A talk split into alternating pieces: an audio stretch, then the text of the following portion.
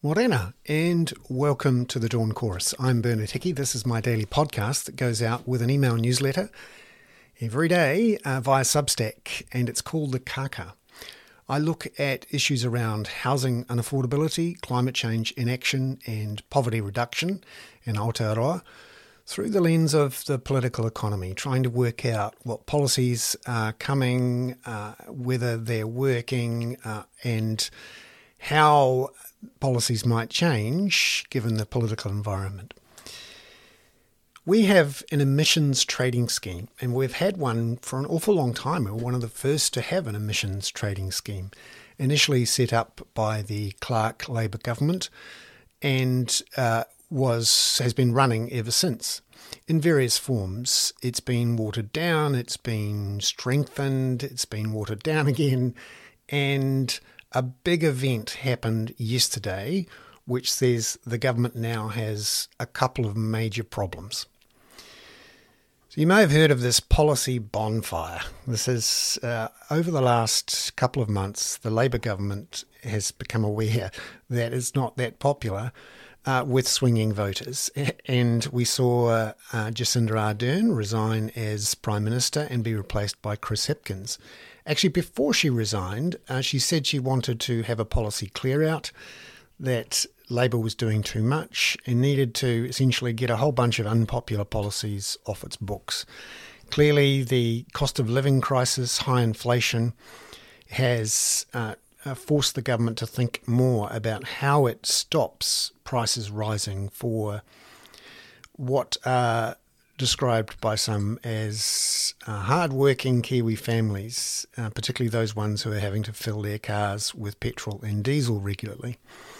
Uh, despite the fact that fuel prices are well below $3 a litre and well below where they were a year ago, uh, the government has extended its fuel tax cuts substantially and in recent weeks has thrown out a whole bunch of policies designed to reduce climate emissions. And regular listeners will know from Tuesday's podcast, the day after the um, policy bonfire uh, second round, that uh, the government's kick, thrown away its uh, cash for clunkers scheme, its uh, electric car leasing scheme, and uh, has also uh, wound back a plan to slow down cars, which would have also reduced emissions.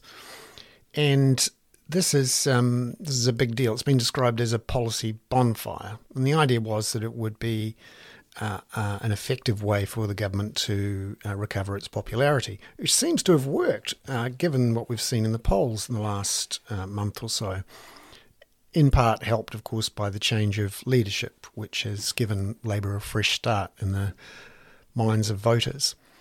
However, uh, this policy bonfire actually blew up in the government's face yesterday, and you probably haven't heard of it because it's all happening in the bowels of the emissions trading scheme, a market which is tough to understand uh, but is important because it uh, sets some of the prices that you probably pay and don't know about uh, the price of fuel, the price of electricity in a roundabout way. And a lot of companies in Aotearoa have to uh, buy credits. There are a whole bunch who try to create new credits by planting, planting forests. It's a big deal. And actually, the government makes a lot of money by selling credits into the system. So, uh, just before Christmas, without a lot of fanfare, the Cabinet decided to change the policy settings for the emissions trading scheme. Now, this is all about what happens to the price and the safeguards in place to ensure that the price doesn't spike crazily high because of what's happening in the markets. And the Climate Commission recommended to the government uh, for a cabinet meeting in December that the government remove one of the safeguards, if you like, which would have stopped the price of carbon from rising. And this safeguard uh, is needed, the government thinks, to stop prices from rising really sharply all at once. However, as the Climate Commission recommended, uh, the government needs to let the price rise to be able to have the incentives to reduce emissions. That's the whole point of a price. But Cabinet decided to essentially uh, keep the safeguard in place, and to do that, they've created a whole bunch of new credits in the eyes of traders, which effectively have flooded the market with credits. So, every quarter, the government releases credits into what it calls its con- price containment reserve, and the markets have to uh, uh, th- look at what's going in and then bid for new credits in the market. Um, now, there is a secondary market that keeps going on, and there is a trigger price which the government knows and sets, often based off the secondary market price, which they keep confidential. And for every auction since the ETS has been going, there has been a successful purchase of credits uh, and the market has been functional. Well, yesterday the auction was held, and in theory, up to a billion dollars worth of uh, credits could have been sold there, at least a third of a billion dollars, but it failed.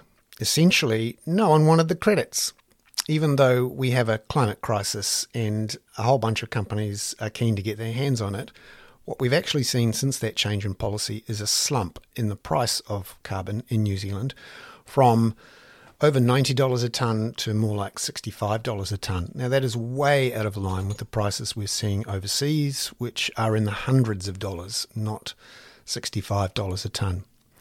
Now, I heard about this obliquely through a bunch of places, but I wouldn't say I'm an expert on the emissions trading scheme.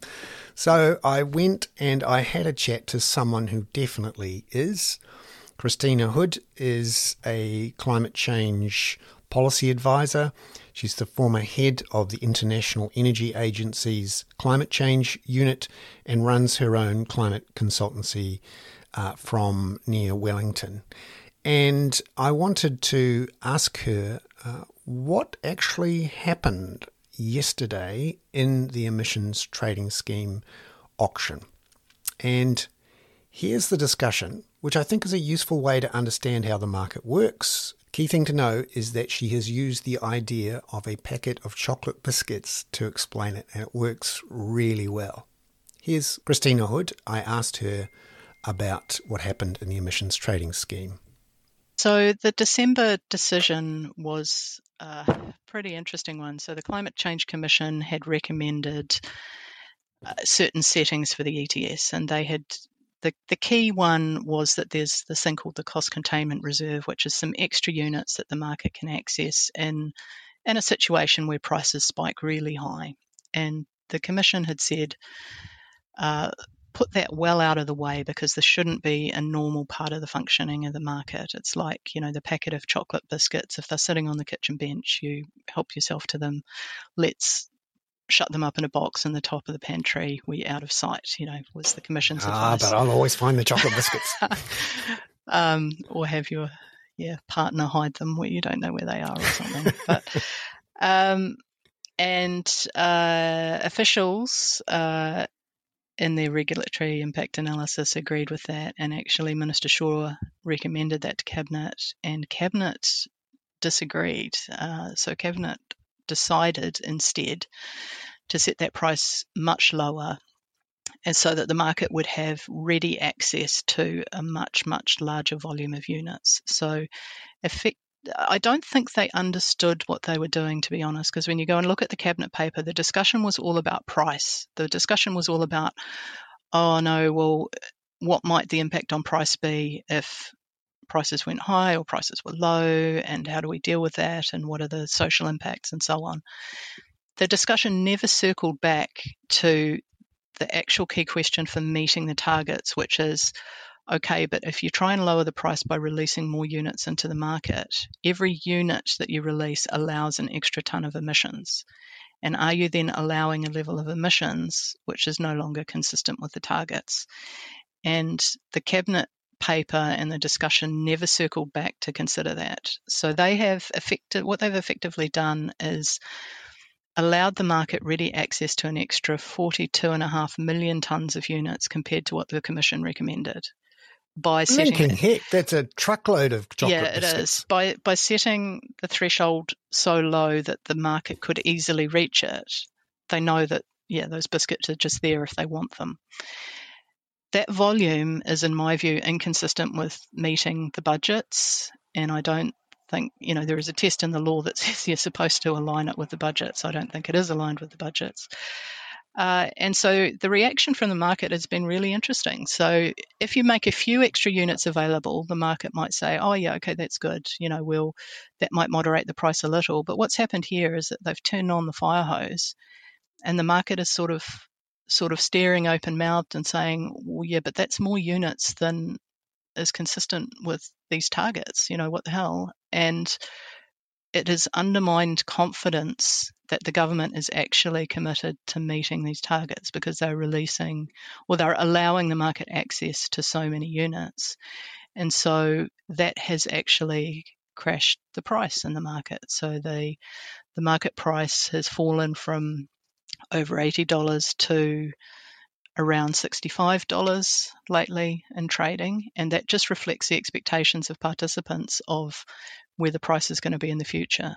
And um, so, in the the auction on the 15th of March, the uh, the bids that were put in did not meet the. There's a confidential reserve price, which is based on something to do with how the market's been trading over the last period. That, that you know, clearly it's confidential. We don't know how they set it, but um, that price was not met, and the auction failed, and no units were released. So is that an unusual thing for an auction like that to fail? Well, it's the first one that has failed. So in the past, not only have they succeeded, but the all of these extra units from the cost containment reserve have been released in the last two years. So it's a complete flip around, and uh, yeah, pretty interesting. So going from a perception last year, a perception that prices were going to climb quickly, that constraints were going to bind, that units were valuable, to a perception this year of uh, we don't know where things are headed. Is it worth buying these things?